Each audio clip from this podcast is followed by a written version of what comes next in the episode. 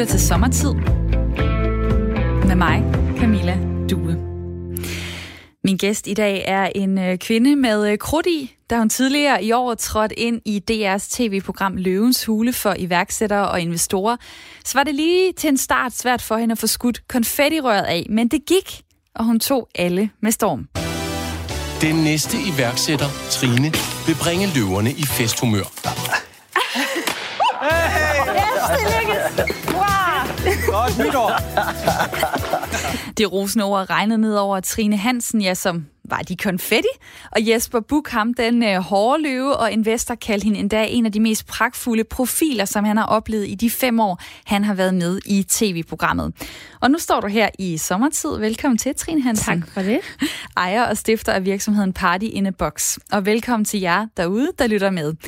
Din virksomhed sælger øh, festudstyr i en kasse til en børnefødselsdag eller til et bryllup, og du fik en investering med fra programmet Løvens Hule, og så skulle eventyret rigtig begynde. Så kom corona så. Inden vi går ned i det, øh, hvis vi lige spoler tiden tilbage, hvordan var det så at komme på national tv og skulle fortælle om din forretningsidé? Jamen, det var øh, meget, meget nervepirrende for det første. Og øhm, jamen, man har jo ikke ligesom at stå her i radioen, det er noget, man ikke har prøvet før, så man ved jo ikke, hvad man går ind til. Men da jeg først var kommet i gang, og der skete det, som der skete derinde, så var det bare en sindssygt fed oplevelse. Og så er det så typisk, at det der konfettirør, det bare ikke vil gå af, når du skal lave den der pragtfulde entré. Ja. Var du bare sindssygt nervøs? Øhm, vi havde faktisk snakket om produktion, fordi jeg ved, at, at det kan være et problem med nogle gange at skyde de her af. Og vi har sagt, hvis du ikke kan, så som once, så tager vi den om. Normalt gør de det ikke, men vi vil også, vi vil også gerne have, at det skulle ske. Aha, okay. Ja. Hvis, øh, hvis du nu skulle sådan øh, se tilbage på, på den oplevelse, altså hvad, hvad husker du bedst? Altså man ser cirka 20 minutter på tv, men du var derinde i halvanden time. Hvad, hvad kan du bedst huske fra, fra den tid? Jamen, det mest mærkelige er, at jeg faktisk ikke kan huske ret meget, fordi man står, jeg var derinde halvanden time, og så er det kortet ned til 20 minutter. Øhm, men jeg tror bare, det jeg husker allerbedst, det er på et tidspunkt, at øh, jeg bliver så rørt, fordi at de siger så mange ting, og mit take var, at jeg skulle gå ind og forsvare min forretning, og, og ligesom virkelig sælge den ind. Og jeg stod jo bare der, og kunne næsten ikke få et ord indført. Og der kan jeg bare huske på et tidspunkt, hvor jeg sådan lidt tår i øjnene, og tænker, ej, du må ikke begynde at tude nu, fordi det går ikke. Og øh, du kan fortælle meget mere om den historie, Trine Hansen. Du er med mig i øh, sommertid her den næste time. Et program, hvor jeg hver dag har en gæst med, som har oplevet noget særligt her i første halvdel af 2020. Jer, der lytter med til det her program, vil jeg også meget gerne have med i programmet. I kan skrive ind med spørgsmål til Trine, dem vil jeg tage i løbet af timen. Du kan sende øh, et spørgsmål, din holdning eller erfaring med de ting, vi snakker om. SMS-nummeret er 1424. Du skriver R4 i starten af beskeden, så laver du et mellemrum, og så skriver din besked her ind til øh, programmet Sommertid. Og lidt ekstra information om min gæst. Hun er født og opvokset i EO ved Aarhus, hvor hun også har sit varelærer i dag. Hun er 29 år og har i 15 af dem haft den samme kæreste, som siger, at hun ikke må få et kæledyr. Hun kan godt lide at arbejde i sin fritid, drikke en kaffe latte, lure lidt i butikker og ellers tuller rundt i Aarhus uden en agenda. Sådan øh, fra en jyde til en anden. Jeg er fra Esbjerg. Du virker del med rigtig jysk, med begge ben plantet øh, på jorden. Hvad betyder det egentlig sådan i forretningsverdenen? Jamen altså, øh, inden for den sidste uge har jeg fået det her at vide med, at jeg virkelig er jysk. Øh, og sådan ser jeg faktisk ikke mig selv, men det er nok også noget med accent og alt muligt. Men der er jo den her sådan lidt usagte med, at man stoler lidt mere på jyderne, eller man gør på københavnerne. Jeg ved ikke, om der er noget i det, men... Øh, jeg tror bare, at den der tillid, man har til nogen, der drifter noget, og de ved, at er der et eller andet, der kan jo altid ske en fejl i en pakning eller noget, jamen, så må de ringe, så finder vi en løsning. Altså, øh, der er sådan en, en tillid og en loyalitet, tror jeg. Og du tror ikke, at folk sådan lidt undervurderer dig, fordi at du har sådan en rigtig sød og smilende og jysk fasong, og så er det sådan, jamen, er hun også lidt naiv? Altså, kan vi køre lidt rundt med hende? Det, øh, det, det kan godt være, at nogen tror det, men jeg tror også, at hvis de gør det, så finder de meget hurtigt ud af, at øh, den går ikke i min bæks. Så, øh, så det må de gerne tro. Det har jeg ikke noget imod. og nu øh, bor du så i øh, Aarhus. Det er du glad for. Hvorfor skal du ikke ud i, øh, i forstederne og have et hus og nogle børn? Du, øh, du er tæt på de 30. Jamen altså, jeg elsker byen, jeg elsker Aarhus. Jeg har boet, kan man sige, i en forstad i 20 år mit liv, og nu kom jeg jo endelig ind til byen, og øh, det er så uforpligtende, synes jeg, at bo herinde, og du kan være meget spontan. Altså, har jeg ikke lyst til at lave aftensmad, hvilket jeg ikke særlig tit har, øh, så kan jeg gå ned på en shawarma eller et eller andet. Altså, det er bare mega dejligt, og jeg håber, at jeg skal have nogle børn en dag, men jeg kan heller ikke se, hvordan jeg skulle have et barn på armen med det tryk, der er på forretningen lige nu. Nej, fordi det er jo derfor, jeg har inviteret dig ind i programmet, fordi jeg vil gerne snakke med dig om iværksætteri og de drømme, du har, og også de hårde tider, du har været igennem. Fordi ligesom mange andre virksomheder, så er det bare øh, nogle sindssyge måneder, der lige har været. Øh, hvad tænkte du, da Mette Frederiksen begyndte at sige, nu skal folk blive hjemme, vi må ikke mødes med venner og holde sociale begivenheder, som er det, din virksomhed lever af? Jamen altså, jeg tror faktisk ikke, at jeg fattede det. Fordi jeg tog det rimelig sådan chill. Øhm, jeg kan i hvert fald meget tydeligt huske de første par dage, min kæreste og jeg, vi bar vores boksmadras ind i vores stue, og lavede bare sådan en hule, og vi lå bare så rigtig meget tv. Vi kunne ikke gå ud, jeg var stadig på arbejde. Øhm, og så tror jeg bare lige så stille, så begyndte det at gå op for mig, og så tænkte jeg, hvad gør vi? Og, men jeg har aldrig følt den der panikfølelse, som jeg tror, mange andre faktisk fik. Men jeg tror, det er, fordi jeg ikke forstod, hvad der skete. Det er selvfølgelig også meget dejligt at så øh, gå, øh, gå glip af bekymringerne, fordi man måske ikke lige helt øh, kan se, hvor, øh, hvor slemt det bliver. Vi dykker ned i den historie senere. Nu skal vi øh, først kigge på dagens nyheder.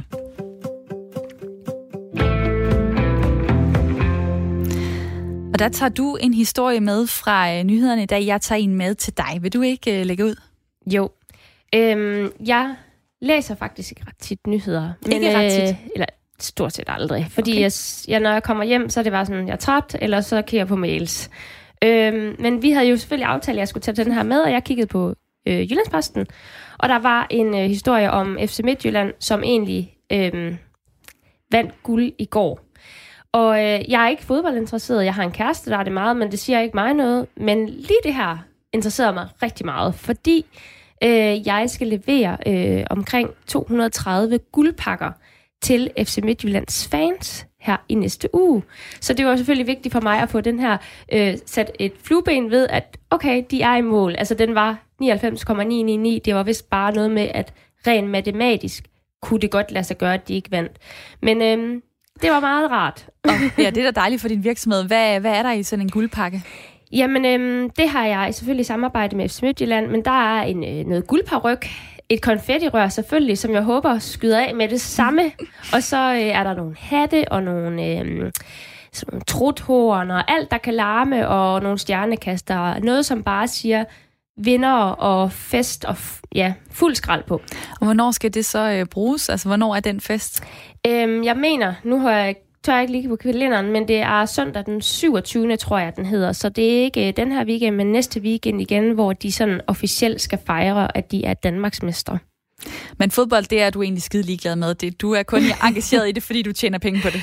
Ja, som sådan. Altså det, jeg håber virkelig ikke, min kæreste han hører med, fordi han er virkelig en inkarneret fodboldfan. Så jeg er faktisk ret ligeglad med det. Jeg kan godt forstå dem, der synes, det er sjovt, men det, det siger ikke mig super meget. Det var øh, din nyhed, og jeg har også fundet en, og et eller andet sted, så ved jeg, der sidder nogle pressefolk og gnider sig i hænderne, og er rigtig glad for det arbejde, de har lavet. Fordi den her historie, den har øh, fundet vej til mindst fire medier i hvert fald, hvad jeg har kunne se. Det er Jyllandsposten, den startede i, så den bredte sig til DR-politikken og Berlingske. Og det er de radikale venstre, som vil sætte en grænse for, at pensionsalderen bliver ved med at stige i fremtiden. Det er de radikale leder Morten Østergaard, som siger, at pensionsalderen bør altså ikke kunne komme højere op end 70 år. Og så skal jeg jo lige spørge dig, ved du, hvornår du skal på pension? Jamen, jeg skal jo nok på pension, når jeg er 70. Altså, jeg... Jamen, prøv lige at give mig øh, din øh, fødselsdagsdato, for så kan jeg lige taste ind her i systemet. Jeg er 15. august, og jeg er 90'er. 1990. Vi prøver lige her.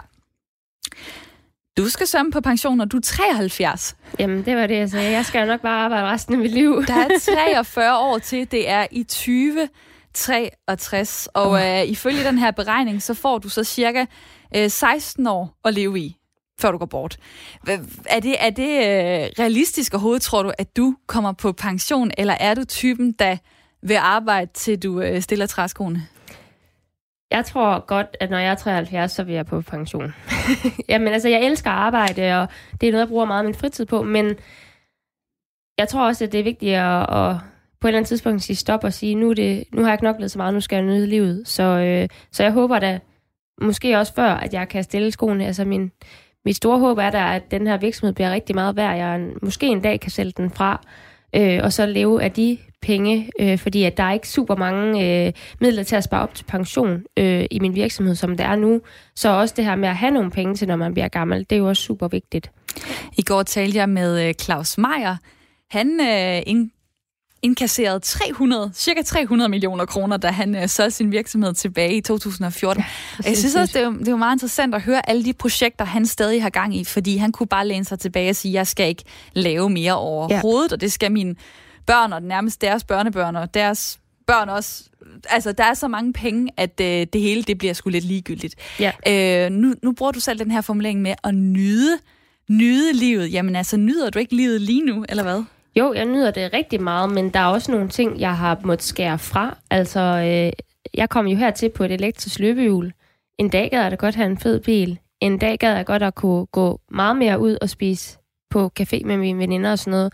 Men rent økonomisk har jeg bare ikke råd til at gøre alle de ting, jeg vil. Øhm, men det synes jeg også er fint. Altså, jeg har prøvet fra mit tidligere job at have en fed bil, have en god løn. Så jeg, har, jeg føler ikke mig forsømt på den måde. Men jeg håber også, at alt det, jeg knokler nu, det giver på det på et eller andet tidspunkt i den anden ende. Ja, for nu er du øh, gået ind full on i det med at være iværksætter for din egen virksomhed op at køre. Og øh, jeg vil sige til nye lyttere, det her det er øh, Trine Hansen, som er stifter og ejer af virksomheden Party in a Box, som blev kendt i øh, starten af året i tv-programmet fra DR Løvens Hule. Og har du lyst til at stille hende spørgsmål, så kan du gøre det på sms-nummeret 1424. Du starter din besked med at skrive R4, så laver du et øh, mellemrum, og så skriver du den øh, her ind. Og øh, jeg har jo inviteret dig ind i øh, programmet Sommertid, fordi vi skal snakke om 2020 og det, der er, er sket øh, i din historie. Mm-hmm. Øhm, vi andre, hvis man kan sige det sådan, øh, du, du havde jo gang i din virksomhed, men de fleste af os øh, så dig i, øh, i Løvens Hule, øh, og øh, der var folk jo rigtig vilde med dig med det her øh, festgear, den her festboks, som du laver øh, til forskellige anledninger. Øh, lige et kort svar, hvorfor vil du egentlig øh, have din egen virksomhed, og hvorfor lige det, du sælger nu? Man kan sige, øh, til det første spørgsmål omkring, øh, hvorfor vil jeg gerne have min egen virksomhed? Jeg har ikke taget en længere videregående uddannelse, så har jeg været på arbejdsmarkedet siden jeg var 15 år. Så jeg har allerede haft 10 års jubilæum i dansk supermarked, så jeg har altid været det, jeg kalder sådan lidt groft sagt lønslave. Og øh, jeg tror det her med at vide, at alt jeg gør, det går på en eller anden måde til mig selv. Nu har jeg selvfølgelig en investor på, men jeg ejer stadig 75 procent af virksomheden. Så det her med at sige, hver gang jeg knokler en ekstra time, så er det ikke det, man kalder en interesseteam. Så er det reelt noget, der bidrager til mig selv. Det er mega fedt. Og nu røg det andet spørgsmål for mig. Det var bare lige det der med, hvorfor egentlig øh, festbokse? Altså, øh, ja. hvor kom det fra? Øhm, jeg sad jo tidligere som indkøber i en legetøjs øh, virksomhed og købte hjem primært fra Østen.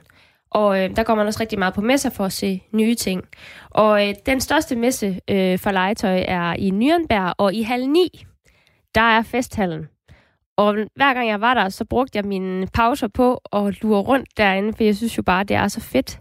Og jeg har altid selv haft de fedeste børnefødselsdage. Og mine forældre har virkelig gjort meget ud af det, og det var noget, folk så frem til, altså at komme til mine fester.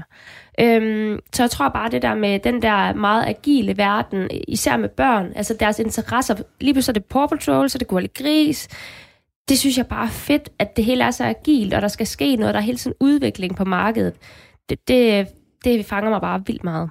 Og så gik du øh, til Løvens Hule. Det er jo det her koncept, hvor der sidder en øh, række meget seriøse investorer, der har mange penge i lommen. Mm. De kan give den til en iværksætter, hvis de tror på ideen, og øh, så kan man som iværksætter til gengæld få øh, lov til at, øh, at trække på deres erfaringer, deres netværk og deres viden. Øh, så køber de sig altså ind i, øh, i virksomheden, og du fik den investor, du helst vil have.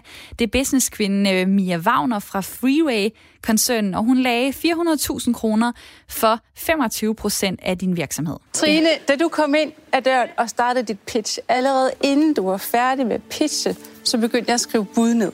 Fedt. Og regne. Ja. For du hører til hos os.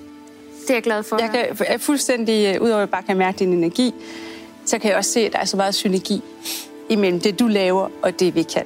Enig ros og lidt mere ros og, øh, og store drømme, og nu skulle du bare i gang med det her øh, vækstår, og så kom forsamlingsforbuddet, hvor vi maks måtte være 10 mennesker samlet et sted. Det er jo noget af en feststopper, kan man sige. Øh, hvad gjorde du egentlig øh, de måneder, marts, april, hvor, hvor du kunne se, jamen hele grundlaget for din virksomhed, det smuldrede faktisk? Ja. Øhm, jeg tror, jeg tænkte, hvordan skal jeg løse det her? Og jeg har sådan en, en filosofi om, at de bedste iværksættere, de kommer, eller de er, når man løser nogle andre folks problemer. Fordi så er man jo villig til at, at betale sig øh, til det, for at få det løst. Og øhm, jeg så jo, øh, jeg har ikke selv børn, men viralt så jeg jo det her, hvor man havde tapet børn fast til gulvet og alt muligt, og jeg kunne mærke den her frustration, der var i, i hjemmene. Et er, at mor er også skolelærer og er skide irriterende, og to er, når vi så har weekend, så skal vi være meget intimt sammen, og vi kan ikke gå i dyrsommerland. Vi kan ikke komme ud. Øh, og det der med at få en iPad stukket i hånden, altså, det er altså ikke lige det fedeste. Så jeg tænkte, vi skal lave noget sammen. Vi skal være kreative. Og vi var tæt på påske der, og så lavede jeg noget, der hed påskekreaboksen, som var fire forskellige påskeaktiviteter, man kunne lave i familien. Og øhm, det endte bare med at være en kæmpe succes. Øh, 40 procent af min omsætning i marts måned, det var øh, på baggrund af den her øh, boks, jeg lavede. Og det endte faktisk med at være min største omsætningsmåned nogensinde i virksomhedens historie. Øhm, så jeg synes, det siger rigtig meget om det der med, at man skal bare være omstillingsparat og agil, når der sker sådan nogle ting, fordi så kan man sagtens finde en løsning. Jeg står her og er øh, samme alder som dig. Vi er begge to fra, fra 1990, og jeg har en øh, chef, der sørger for at øh, betale min løn, og som øh, hjælper mig, hvis der er øh, coronakrise, og vi lige pludselig skal lave nye programmer og alt muligt. Du har bare dig selv, og så nu har du så også en, en, en investor øh, på siden. Øh, hvordan har du ro i maven, når der kommer sådan en sindssyg krise? Jamen, jeg tror ikke, man har ro i maven. Det tror jeg generelt sådan... Det er ikke sådan et øh, grundplan, man har, når man er iværksætter. Der er altid noget. Øh, men jeg tror øh, især, når, jeg, når vi snakker investor, så handler det om, at hvis de tror på mig, så har jeg ro i maven. Når jeg kommer med den her idé, og fortæller Mia, jeg, jeg, jeg tror, det er det her, vi skal gøre, og hun så siger, det er jeg sikker på, at du har styr på, Trine, så giver det mig ro i maven. Men hvis hun har sagt modsat, at hun ikke synes, det var en god idé, og hun ikke troede på den, så kan det godt være at løb med ideen alligevel, men jeg vil bare ikke have den der samme ro i maven. Og helt generelt, så øh, Mia, hun tror meget på alt det, jeg laver. Og Mia, det er Mia Wagner, som øh, er øh, businesskvinde og har øh, haft øh, fingrene med i mange forskellige øh, succeser. Øh, da du kom øh, ind i studiet, øh, der optog du noget til sociale medier. Du lavede, lag, lagde også noget øh, op i går om, at du skulle have ind på Radio 4. Øh, hvad betyder de egentlig for, for din succes? Altså det her med at få det ud på, øh, på Instagram, på Facebook osv.? Jamen, øh, det her med at lave stories på Instagram, altså den her live-optagelse af mig selv, det er... Øh, altså det betyder sindssygt meget for min virksomhed. Jeg kan jo se, hvor mange, der ser den gennemsnitligt, og jeg kan også øh, ligesom tracke på, hvor mange eksponeringer, det vil sige, hvor mange rammer det her. Øhm, og jeg tror, det er det der med at... Der er mange, der tænker, jeg gad bare godt være iværksætter. Det må bare være for spændende og for sjovt, og du kan bare gøre lige, hvad du vil. Og jeg tror, det der med at tage dem med på den rejse om, både når det er sjovt, men også når det er surt, øh, og vise dem, hvad er det, der foregår i min hverdag. Og det har bare været en kæmpe succes. Altså i dag har jeg lige taget lidt krigsmaling på, men det kan også være en dag, hvor at jeg øh, ligner lort, og bare synes, at det er en rigtig træls mandag, og det filmer jeg også. Og det er der bare rigtig mange, der er interesseret i. Er det en del af at være øh, moderne iværksætter i dag, at man også skal udlevere sig selv på den måde, som, øh, som ejer på de sociale medier? Jeg tror, der er mange, der synes, at eller der tænker, at det kan da ikke være rigtigt, at man skal gøre det for at drifte en virksomhed, så siger jeg også, det er heller ikke sikkert, at det passer til din virksomhed. Men for mig har det bare været en kæmpe succes, og det gør også, øhm, der er jo mange hundrede festshops i Danmark, men hvordan skal jeg være top of mind? Hvordan skal de tænke på mig, når de skal holde en fest? Jeg kalder det lidt en lille Lars Larsen, fordi altså, vi vidste alle sammen, hvem Lars er, og Jysk, altså det forbinder vi med ham. Og det var med hans, hej, jeg har et godt tilbud. Og det er det samme, jeg egentlig gør. Og det fungerede jo sindssygt godt for ham, så hvorfor skulle det ikke fungere for mig? Der er i hvert fald øh, en forgangsmand ja. til en meget stor virksomhed, du kan kigge på der. Øhm, du er jo, øh, du er jo jyde, som jeg har, har sagt før, og det er jeg også, og jeg kan godt se det smart i, i dit koncept, det her med, at man køber en festboks, så skal man ikke rundt i alle mulige øh, butikker og, øh, og købe pynt og købe servietter og hvad man ellers bruger. Øh, så hørte jeg alligevel prisen i programmet, sådan 49 kroner for den billigste boks per person og 149 for den dyreste. Så begynder jeg at regne, og tænker Nå, vil jeg lægge 500 kroner, eller vil jeg lægge 1500 kroner, hvis jeg får 10 gæster over til en øh, julefrokost? Eller øh, til en, øh, en barnedåb for eksempel. Som jøde, hvorfor skal vi betale for det, når vi selv kan gå ud og gøre det? Jamen altså, øh, mit bedste eksempel er, at hvis øh, du opfandt øh, et eller andet, hvor du kunne sælge tid, så vil du være milliardær i dag, fordi vores allesammens øh, behov, det er mere tid. Vi har brug for mere tid til at være sammen med vores børn, vi har brug for mere tid til at være sammen med vores venner, og derfor er convenience-verden virkelig stigende. Øh, jeg så en øh, undersøgelse, som øh, Forbundet for Dansk Internethandel havde lavet, hvor at man så, at prisen kontra bekvemmeligheden, altså prisen havde e- næsten ikke noget at sige, hvis det bare var nemt for kunden. Og det er jo det, der sker her. Altså ofte så er det jo en mor, der skriver til mig om aftenen onsdag, jeg har glemt, at mit barn har fødselsdag på fredag. Altså, hun skulle stå ude i Bilka kl. 22 og rive ned af hylderne, og at hun havde højst sandsynligt ikke lige det, som de skulle have. Og nummer to ting er, at kravene fra børnene i dag, eller sådan en forventning om festen, de er bare tårnhøje i dag. Og det kan man sige, kan vi lide det samfund, eller kan vi ikke lide det? Men det er nu engang sådan, at vi selv har bygget det her op. Vi har selv været med til at lave det her niveau, og så er det bare mega nemt for, forældre, for forældrene bare at klikke den her boks hjem. Og skulle de i Leves Lejeland eller Rush, som vi har her i Aarhus, så havde det nok været dyrere. Men man kan sige, du, du vælger jo så at lave en virksomhed, hvor man på en eller anden måde lidt øh, efterlever børnenes forventninger, altså hvor man efterlever det der præstationspres, også i forhold til, hvis det er en julefrokost, i stedet for at sige, at vi smider bare de gamle røde servietter på bordet fra sidste år, og så er det også hyggeligt, fordi det handler om at være sammen. Det handler ikke om, hvor fedt kan vi få det til at se ud. Altså, det der med at ligesom øh, egentlig lave en virksomhed, som er baseret på noget, jeg tænker er lidt overfladisk. Helt sikkert. Hvorfor, øhm, hvorfor vil du det?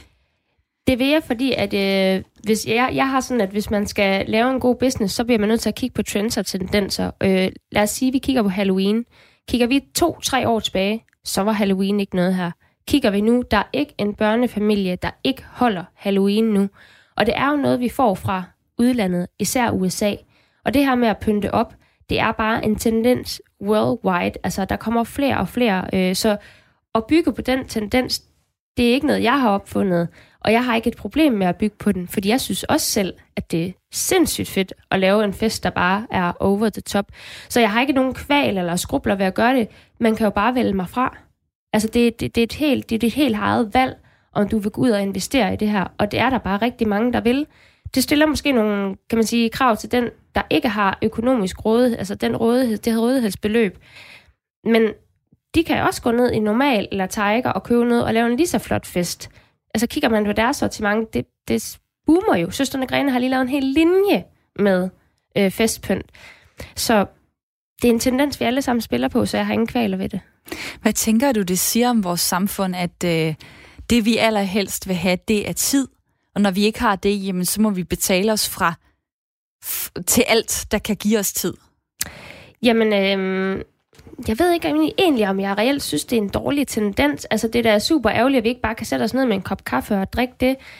Men jeg synes sgu, det er fedt, at vi gør lidt ud af tingene. Altså, jeg synes også, det siger noget om mig, når jeg inviterer øh, 10 piger, at jeg faktisk har gjort noget ud af det. Det viser jo også, at jeg synes, når I kommer hjem til mig, så har jeg faktisk glædet mig helt vildt meget, og jeg synes, at det skal være en fed oplevelse for jer. Jeg er sikker på, at I kan lide mig lige så meget, hvis jeg bare havde stillet en kop kaffe på bordet. Det giver bare noget andet. Det er det, jeg hører hver gang, jeg kommer ud til fester. Ej, hold kæft, hvor er det bare flot, og hvor gav det bare noget til rummet, og så videre. Så Ja. Jeg kan også vente indad og sige, at jeg skal giftes i november måned. og øh, ja, om jeg vil smide gamle servietter på bordene til sådan en stor øh, lejlighed, det vil jeg nok ikke. Men øh, det er rigtigt, pynt gør jo et eller andet ved, øh, ved, ved festen og et eller andet ved setup'et. Den gæst, du øh, hører her, det er Trine Hansen, som er stifter og ejer af virksomheden Party in a Box. Og vi taler videre lige om lidt efter nyhedsoverblikket. Har du et øh, spørgsmål til en, så send det ind på sms-nummeret 1424. Skriv R4 i starten af din besked. Her er nyhederne på Radio 4. En atomdrevet russisk ubåd sejlede gennem Storebælt torsdag og befinder sig i øjeblikket i Østersøen. Det bekræfter Forsvarskommandoen over for SVT. Ubåden er fra Oscar-klassen. Den drives af to atomreaktorer og har kapacitet til atomvåben. Vi kan ikke kommentere eventuel bevæbning, siger Lars Skjoldan, der er presseansvarlig for Forsvarskommandoen til SVT. Kort efter kl. 16 torsdag lå den 154 meter lange ubåd syd for Gæsser. Ubåden sejlede ved overfladen gennem Storebælt torsdag formiddag. Vi kan bekræfte, at den russiske ubåd af Oscar-klassen passerede gennem dansk farvand i dag, skrev Lars Skjoldan i en mail til SVT torsdag. Det svenske forsvar følger ubåden, mens den opholder sig i Østersøen. Den har kapacitet til at transportere krydsermissiler, men hvad den er udstyret med, ved jeg ikke. Vi har kontrol over, hvad der sker, siger major Christina Svan, der er pressevagt for det svenske forsvar til SVT. Vi følger udviklingen, det gør vi altid, tilføjer hun. Tusindvis af hjemsendte SAS-medarbejdere og tusindvis af aflyste flyafgange har gjort det svært for Nordens største flyselskab at følge med ansøgninger om at få penge tilbage, det skriver DR Nyheder. Millioner af flykunder må således væbne sig med tålmodighed, før de kan få penge tilbage for SAS-billetter, der blev købt inden coronakrisen tvang den internationale flytrafik til jorden. EU-reglerne siger ellers, at flyselskaberne har syv dage til at refundere billetter til aflyste flyrejser. I knap tre måneder har vi aflyst næsten 800 daglige flyvninger, og det har ført til, at rigtig mange kunder har søgt om og har ret til kompensation. Desværre så kommer det til at tage betydeligt længere tid end vanligt, og det beklager vi naturligvis, siger pressechef i SAS, John Eckhoff til DR Nyheder. Konkurrenten Norwegian har også måttet aflyse tusindvis af flyafgange på grund af coronapandemien. Talsperson Anders Fagernes siger til det norske medie E24, at flyselskabet forløbig har refunderet 3,2 milliarder kroner til sine kunder. Flere steder står den vilde gule pastinak i fuld flor, og det får Miljøstyrelsen til at advare mod planten med de karakteristiske gule blomster, det skriver TV2. Planten vokser i de fleste grøftekanter, men selvom de gule blomster er flotte, skal man altså ikke plukke dem. Planten er nemlig giftig. Hvis man får dens saft på sig, udløser sollys en voldsom allergisk reaktion, der minder om en skoldning med kogende vand. Hvis man er så uheldig at få saften fra den vilde pastinak på sig, skal man skylle huden grundigt med vand og undgå at udsætte huden for sollys i op til en uge. Australien vil halvere antallet af borgere, der kan vende tilbage til landet, mens storbyen Melbourne kæmper med at holde smitten nede. Fra mandag gælder det således, at kun 4.000 australiere eller borgere med permanent opholdstilladelse dagligt må komme tilbage fra udlandet. Aktuelt vender dagligt 8.000 hjem fra Australien, det oplyser premierminister Scott Morrison. Grænserne er allerede lukket for langt de fleste internationale rejsende herunder turister. Samtidig melder delstaten Victoria, hvor Melbourne ligger om 288 nye smittede. Det er en ny nedslående rekord. Omkring 5 millioner mennesker i Melbourne begyndte torsdag en 6 uger lang nedlukning for at stoppe det nylige udbrud af smitte. Coronaudbruddet har på mange måder rystet nationen, der for få uger siden ellers så ud til at have klaret sig fint i forhold til at inddæmme epidemien. De kommende uger vil vise, om nedlukningen får den ønskede effekt, lyder det fra lokale myndigheder. Først en del sol, men i løbet af dagen mere skyde og stedvis byer mod sydøst. Mere vedvarende regn. Temperaturer mellem 13 og 18 grader. I Nord- og Østjylland stedvis op til 20 grader. Svag til frisk vest- og nordvestlig eller skiftende vind. Ved vestkysten op til hård vind. Du lytter til Radio 4. Mit navn er Thomas Sand. Der er flere nyheder klokken 10.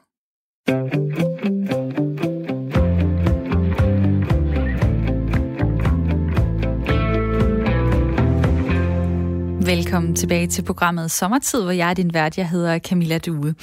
Hver dag der har jeg en gæst med hele timen, som i løbet af det her år og 2020 har haft noget særligt på spil.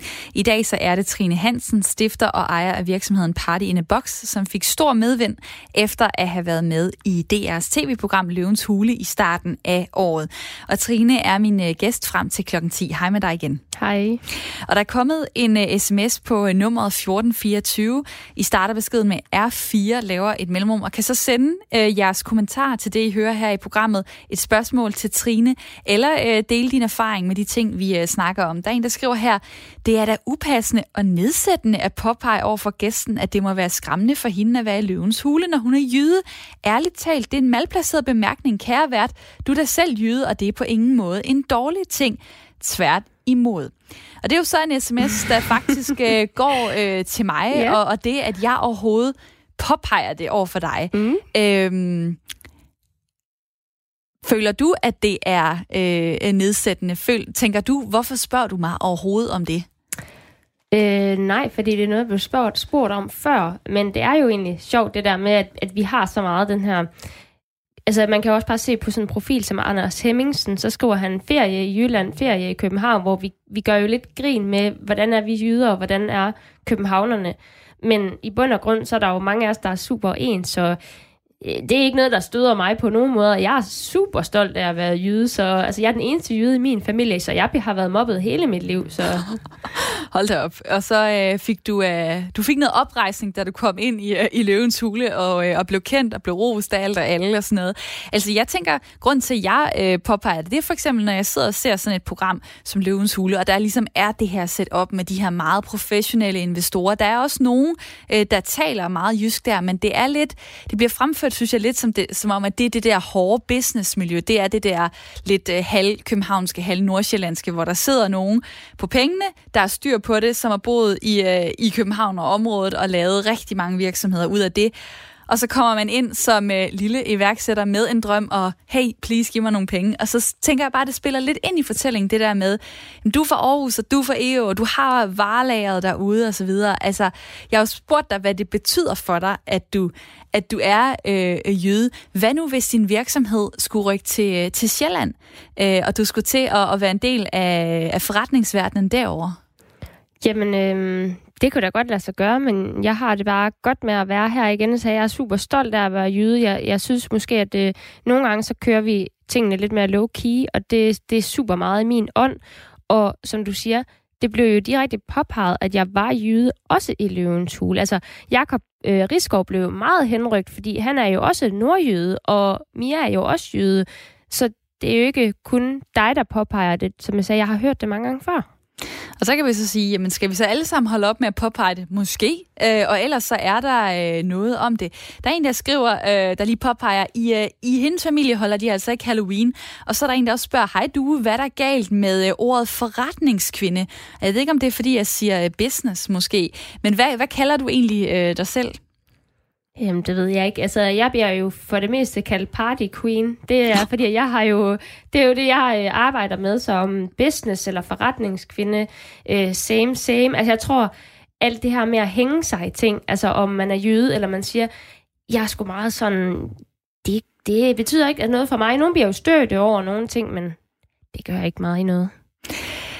Du uh, nævnte lige uh, Jakob Risgaard, som er en af de uh, investorer, der er med i det her uh, tv-program. Uh, og ham uh, valgte du faktisk at sige nej til som uh, investor. Han var ellers ved at lave sådan et uh, pitch, han var lige vil forklare, hvad han egentlig uh, kunne byde ind med. og uh, så sker der det her. Vi, vi kan komme med hele Q-Shop uh, og Kids Q-Shop uh, butikkerne, uh, hvor vi selvfølgelig kan, kan markedsføre det og, og sende kunder hen, og så kan vi hjælpe med fragtaftaler uh, med Cool Runner. Mia, jeg siger ja til det første tilbud. Bare mig? Ja. Det var det helt rigtige valg. Yes! Der var for meget snak derovre. Jeg har Du cutter, øh, du cutter Jakob af her på en ret hård måde, lige mens han er ved at sige, at jeg vil give dig de og de penge, og bla bla bla. Øh, hvad får dig til at være så overskudsagtig og hård midt i den situation? Altså, jeg kan virkelig mærke, at jeg skal se det der program igen. Hver gang jeg hører de her ting, så kommer der nogle nye sjove ting op. Men øhm, der er selvfølgelig nogle ting, der er klippet. Altså selve, at jeg siger det meget hurtigt, det er ikke en klipning. Men der er jo noget for inden det her. Og øh, to ting. Jakob han siger en masse, han kan. Men Mia siger også, jamen Jakob, det kan du jo egentlig ikke rigtigt. Og så må han krybe til korset og sige, nej, nah, håndteringen, det kunne han måske alligevel heller ikke klare. Og nummer to ting var i forhold til valuation, altså hvor meget din virksomhed er værd. Og med det, han bød ind, vil den være meget mindre værd. Så Mias bud alene vil gøre min virksomhed til mere værd, plus at jeg skulle af med mindre procenter. Øhm, og så tror jeg også bare, det er noget med mavefornemmelse. Jeg ville gerne Mia, inden jeg kom der ind, og jeg kunne bare mærke, hun var også den første, som du lige afspillede klippet, der ligesom bød ind og sagde, inden du overhovedet var færdig, der var jeg bare hugt. Og det siger også noget. Mm-hmm. Og øh, hvis vi skal tale om sådan din, din iværksætterdrøm, øh, drøm, øh, hvornår begyndte den? Og hvor lang tid har den sådan spiret, inden du turde gøre noget ved den? Altså, øh, både min far og min mor har drevet selvstændig virksomhed, så det er noget, jeg har, har været opvokset med. Øhm, men jeg tror, der hvor den for alvor begynder at spire, det er, at da jeg begynder at få så meget indkøbererfaring, at jeg ligesom kan se, når, hvordan gør man det, og hvordan gør man det. Jeg tror, de mange, mange bliver stoppet af det her med, at der er så mange procedurer og ting, de ikke ved, hvordan de skal gøre, og det er en uoverkommelig opgave at skulle finde ud af det. Men jeg var bare begyndt at få så meget erhvervserfaring, at jeg synes, okay, det her, det kan jeg sgu godt selv klare. Øhm, og så, øh, det, jeg laver, laver vist mit CVR-nummer i januar 17, øh, hvor jeg så ikke har den online. Og i oktober 17 øh, bliver den så released hjemmesiden. Så man kan sige, at jeg var i gang i lang tid før det her løvens hule, men det havde jeg så også sideværts med et fuldtidsjob, plus jeg også studerede øh, HD, så jeg gik på universitetet om aftenen. Så der var ligesom ikke kapaciteten til at give den max. Har du nogle gange tænkt, jamen skulle jeg bare være fortsat i øh, mit, øh, om man så skal kalde det, lønslavjob, eller i mit øh, almindelige arbejde øh, som ansat medarbejder, i stedet for at lægge så mange øh, kræfter og tanker i at have sin egen virksomhed som øh, 29-årig? Det eneste, jeg savner og tænker, at det gad jeg godt have igen, det er kollegaerne det der med grinet over skrivebordet og alle de der ting. Øh, nu har jeg lige ansat øh, i tirsdags øh, min første medarbejder på det, man kalder løntilskud, i hvert fald i tre måneder. Men det der med at have nogen at grine sammen med, og jeg er også øh, rigtig meget til, at man er blandet køn. Jeg synes, det er rigtig fedt, når der også er nogle mænd på kontoret. Og jeg, Hvorfor egentlig? Jamen, jeg tror ikke, jeg er sådan en... Øh, I alle projekter i skolen, jeg har lavet, der har jeg lavet det med drenge, fordi jeg kan bare ikke det her hønsegård. Altså, jeg ved godt, drenge kan også være nogle høns, men åh, jeg fungerer bare rigtig godt med drenge. Altså, fordi der kan vi sige tingene som det er, og jeg kan sige, jeg synes fandme ikke, det der, det er i orden, eller det der, det bliver du simpelthen nødt til at lave om. Altså, kan man ikke sige det til kvinder?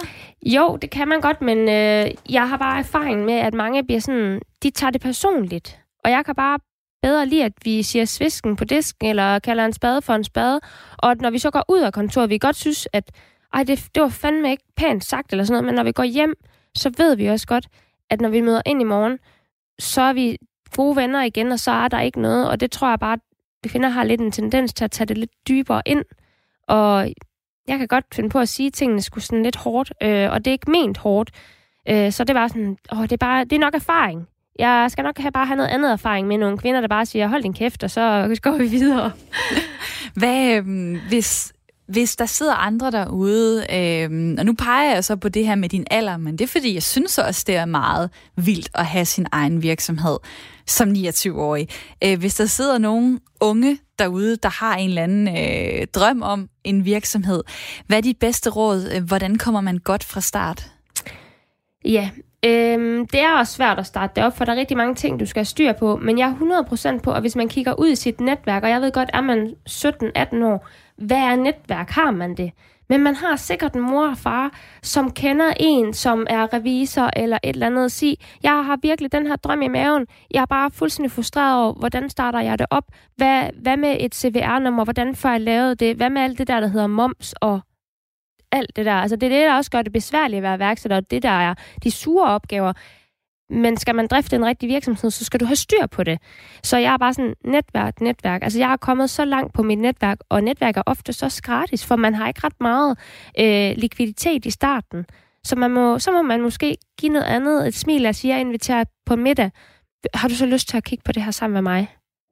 Det er da meget smart. Ja, det tror du, øh, tror du selv, du vil blive en, der bliver øh, sådan en inspirator for andre, altså hvor folk kontakter dig for at øh, få dig ind i deres netværk, og de vil gøre brug af, af den viden, du har?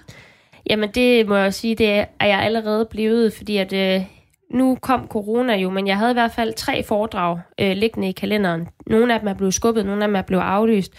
Øhm, der er også mange, der skriver til mig. Jeg har faktisk en på LinkedIn, der ligger, og undskyld, hvis du lytter med derude, at jeg ikke har svaret, men der er mange ting, der skal svares på.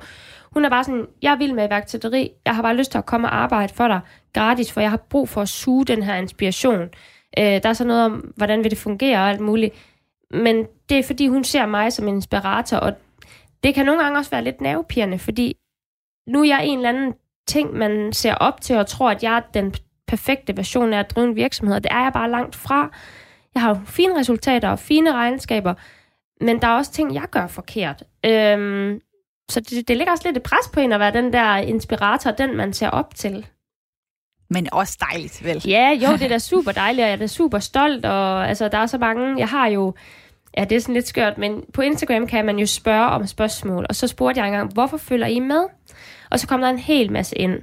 Og det fik jeg simpelthen øh, lavet på en plakat, alle de her øh, svar. Så det hænger faktisk på virksomhedens toilet. For jeg synes, det er så sjovt, når man sidder på folks toilet, at man sådan sidder og har noget at læse eller kigge på. Nogen har sådan en pøllebog, eller hvad man siger. Og så står der, som jeg siger, når jeg må være deprimeret, så må jeg sætte mig simpelthen ud på toilettet og kigge på den her, fordi der står så mange søde ting for folk om, hvorfor synes de, det er sjovt at være med på min kanal. Altså, man kan ikke være mere privilegeret, end at have en plakat med ros på. Ej, hvor er det en god idé. Det burde vi også have rundt omkring. Vi får jo også meget shit. Altså, der er folk, der kritiserer stort set, hvad jeg laver hver dag. Der er også folk, der roser det, og ja. det, det er dejligt at samle på, øh, på de gode ord, som, ja. øh, som kan hjælpe en lidt, når der også kommer øh, kritikken. Øh, til nye lyttere, så er det her programmet Sommertid, hvor Trine Hansen, der er stifter og ejer virksomheden Party in a Box, som fik stor medvind efter at have været med i tv-programmet Løvens Hule. Hun er med mig øh, frem til klokken 10. Har du lyst til at øh, stille spørgsmål til hende eller kommentere på det, du hører her i programmet, så kan du nå det frem til klokken 10, hvis du sender en sms på nummer 1424. Begynd din besked med R4, lav et øh, mellemrum og skriv så det, du har lyst til her ind til os. Nu har jeg jo øh, hørt dig, Trine, fortælle om noget af det, du har oplevet sådan i første halvdel af 2020, og nu skal jeg høre lidt om din sommerferie. Sommer, sommer, sol. Det er sommer, det er sol, og det er søndag. Smiler hver i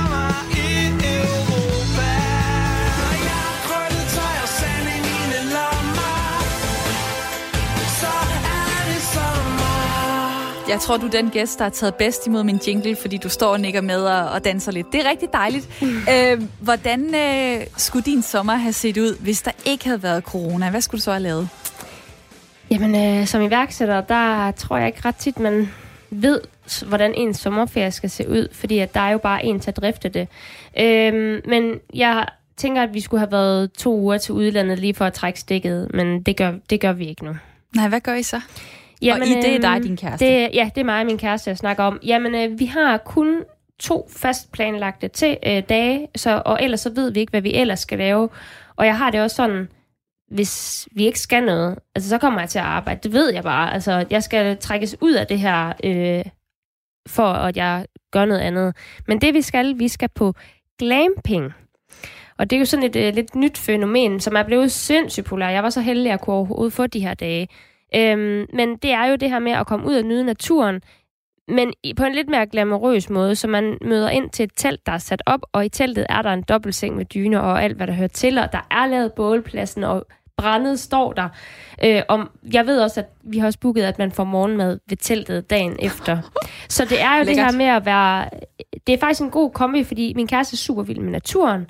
Jeg er også vild med naturen, men jeg gider bare ikke sove i en shelter i en sovepose. Altså, altså nu har jeg bare de to dage, det er de eneste to dage, jeg skal holde ferie, så vil jeg også bare have det her lidt komfortabelt.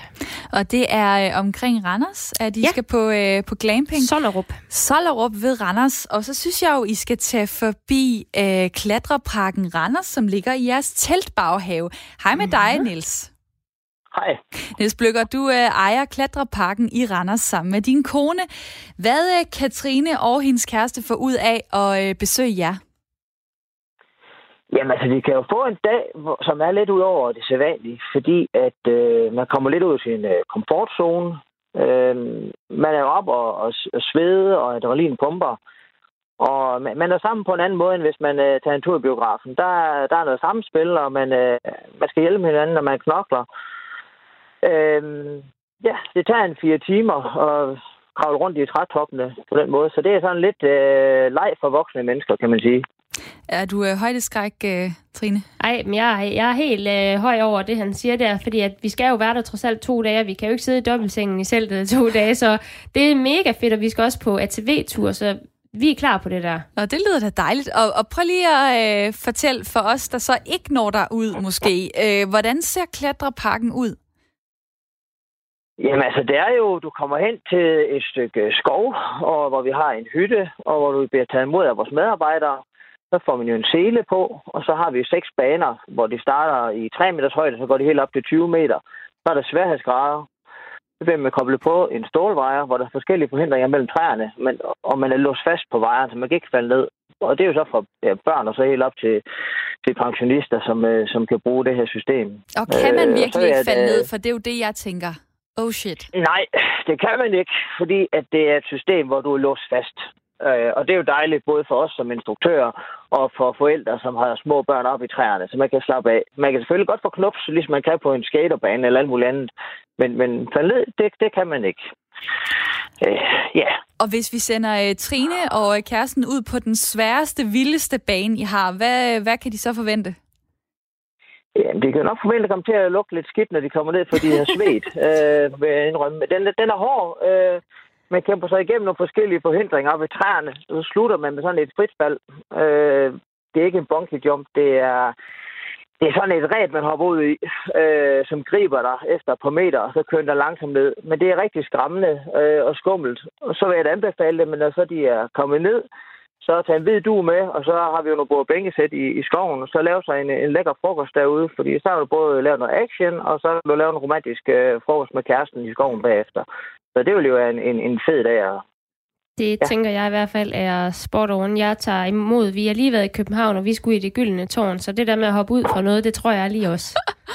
Det, lyder lyder, det lyder da øh, spændende. Min producer skriver til mig, at øh, hun har prøvet det, men hun græd op i, øh, i toppen af træerne. Jeg har også prøvet det, og øh, jeg gjorde det, men det var ikke særlig behageligt faktisk. Altså, øh, jeg blev sgu lidt for bange. Jeg er ikke god til de højder der, altså særligt når du siger op til 20 meter, når det bliver rigtig højt. Det er det er rigtig højt, 20 meter.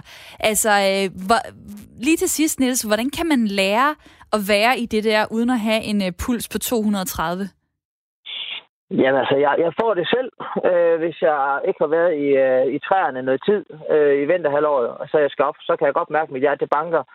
Men altså, øh, for, for en gæst, jamen så start på de små baner. Vi har jo haft gæster ude, som har højdeskræk, som starter i 3 meter, og de slutter jo så, måske ikke på den højeste, men, men på den næsthøjeste. Så de har jo rykket sig enormt. Så, så man kan jo ligesom tage det stille og roligt op i etapper, og så lige sige, okay, nu er det nok, og nu, nu, nu vil jeg godt ned, og man kan jo faktisk blive reddet ned alle steder, og det gør vi i, hver dag. Så vi vil egentlig helst have, at folk de presser sig selv lidt for at få en ekstra oplevelse.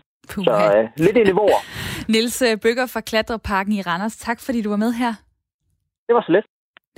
Og øh, Trine, det lyder som om, at øh, det er du bare fuldstændig klar på. Jamen, det var jo lidt en surprise, at de ringede til ham her. Det vidste jeg jo ikke, men jeg er super klar. Jeg synes, sådan noget er mega sjovt. Og der er jo også øh, det der med, at det er jo lidt noget teambuilding på en eller anden måde. Øh, og det synes jeg også er mega fedt, at man skal hjælpe hinanden. Øh, så jeg, jeg har jo fået en blok hernede foran mig, som lytteren ikke kan se, men jeg har noteret Randers Klatrepark, så det Ej, skal vi da godt. gøre. Og øh, du har også taget en øh, anbefaling med til lytterne. Noget, øh, du vil pege på, man kan lave i løbet af sommeren.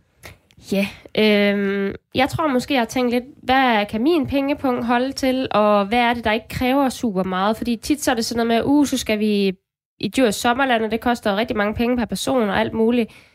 Jeg øh, gjorde forleden dag det, i anledning af en fødselsdag, at jeg tog, øh, fik lov at låne min mors bil. Øh, det er sådan en SUV'er med lidt større, men jeg tænker også en stationcar. Så havde vi en boksmadras, øh, eller sådan et topmadras hedder det, liggende. Og den øh, fik lagt bagsæden ned, og så fik jeg lagt den derind, og øh, så tog vi øh, dyner med, og jeg har puttet nogle lyskæder ind i bilen, og så kørte vi ud til en strand, bakkede bilen så tæt ned på vandet, vi kunne, og jeg havde en øh, indgangsgrill med, nogle pølser. De blev godt nok sorte, men det var lige meget, fordi så lå vi bare der og kiggede, og vi tog hjem kl. 23, da mørket var faldet på, og vi var også ude at bade. Og det var bare mega fedt. Ej, det lyder også bare virkelig dejligt afslappende og virkelig nemt faktisk. Ja. Hvis man har en stor bil selvfølgelig. Det er klart, men ellers så tænker jeg da altid, at man har nogen, man kan spørge, øh, kan vi lige låne den her en aften? Altså jeg tænker, at det er bare så nemt, at det kan alle altså gøre. Men det er mindre det her man ikke har et kørekort. Det er det her med netværk Ja. og kørekort selvfølgelig Ja. også. Der er kommet en uh, sms til dig, uh, en der skriver i forhold til din virksomhed. Er der tænkt på miljøet, når der, laver, når der laves det her pynt? Uh, vi taler i Danmark om den negative effekt af vores mad. Måske skulle vi også tænke lidt på den negative effekt i forhold til pynt. Helt sikkert. Øhm, det er jo sådan, at øh, når man køber pynt, øh, og jeg køber det i Europa hos øh, godkendte leverandører, så skal de jo følge det, der hedder EU-regulativerne. Og de bliver hele tiden skærpet på alle mulige måder. Det vil sige, at lige nu på mine leverandørs hjemmesider, så alle plastsugerørene, de er totalt meget sat ned, fordi at i 2021 må vi jo ikke sælge plastsugerør mere. Så, så længe man holder sig inden for leverandører, som er godkendt og følger EU-regulativerne, der har taget testrapporter i orden, så følger jeg jo også det, vi gerne vil worldwide. Men man kan jo sige, altså, det er da ikke særlig bæredygtigt med sådan uh, engangsservice, altså uh, plastikkopper, uh, uh, kopper, eller, eller bare kopper, om det så er pap, men altså alt det der med, det bliver jo kun brugt én gang, og så lige ud i skralderen. Præcis. Øhm, ja, hvad tænker du om det? Altså, at du har skabt en virksomhed, som måske på en måde har en grund øh, kåre, som ikke er bæredygtig. Helt sikkert, og det ligger jeg på ingen måde skue, hvor det gør jeg heller ikke på de sociale medier. Jeg prøver til gengæld øh, at gøre tiltag i virksomheden, så jeg kan blive så grøn som muligt. Jeg kommer ikke til at kunne sige, at min øh, forretning er bæredygtig. Jeg vil lyve over for alle mine øh, kunder, hvis jeg gjorde det. Men en ting, jeg for eksempel gør, det er, at øh, alt mit emballage, altså alt, jeg sender ud af forretningen, det er papkasser, jeg har fået fra andre virksomheder. Jeg har tre virksomheder, hvor jeg simpelthen henter det her pap, og det samme med sådan bobleplast og sådan noget. Så det vil sige, så kunne jeg også kigge over på øh, virksomheden ved siden af mig og sige, hvad med alt dit pap?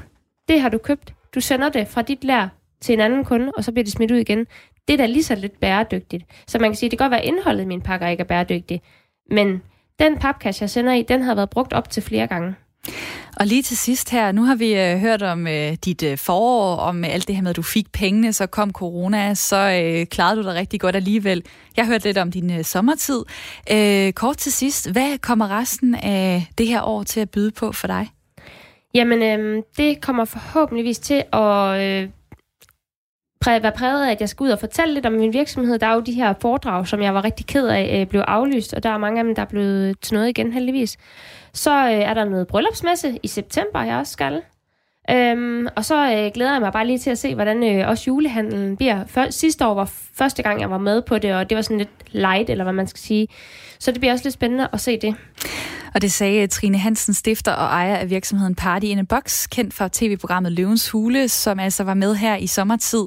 Og øh, tiden er gået, men tusind tak for en dejlig time.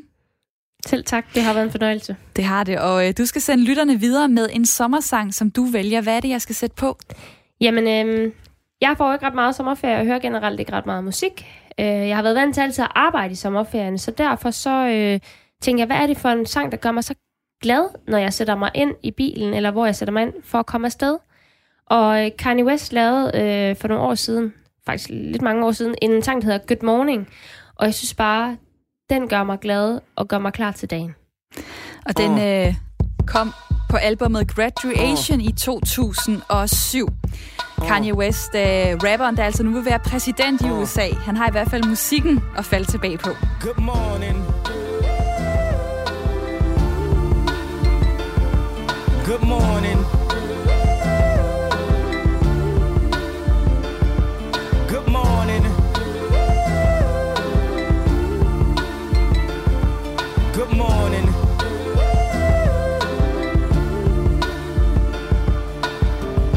Wake up, Mr. West, Mr. West, Mr. Fresh, Mr. By himself, he's so impressed. I mean, damn, did you even see the test? You got D's, motherfucker D's. Rosie Perez, and it's barely passed. Any and every class, looking at every ad, cheated on every test. I guess this is my dissertation, homie. This is basic. Welcome to graduation. Good morning.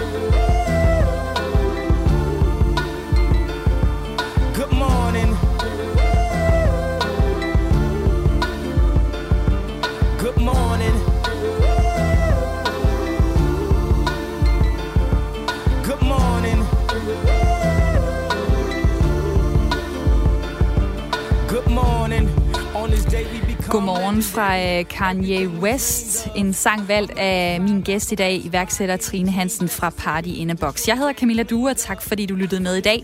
Jeg er tilbage på mandag kl. 9, hvor min gæst i sommertid er Selina Jul, som tidligere på året blev kåret som årets europæiske borger. Hun arbejder for at stoppe madspil. Jeg håber, du vil lytte med der. Nu skal vi have nyheder.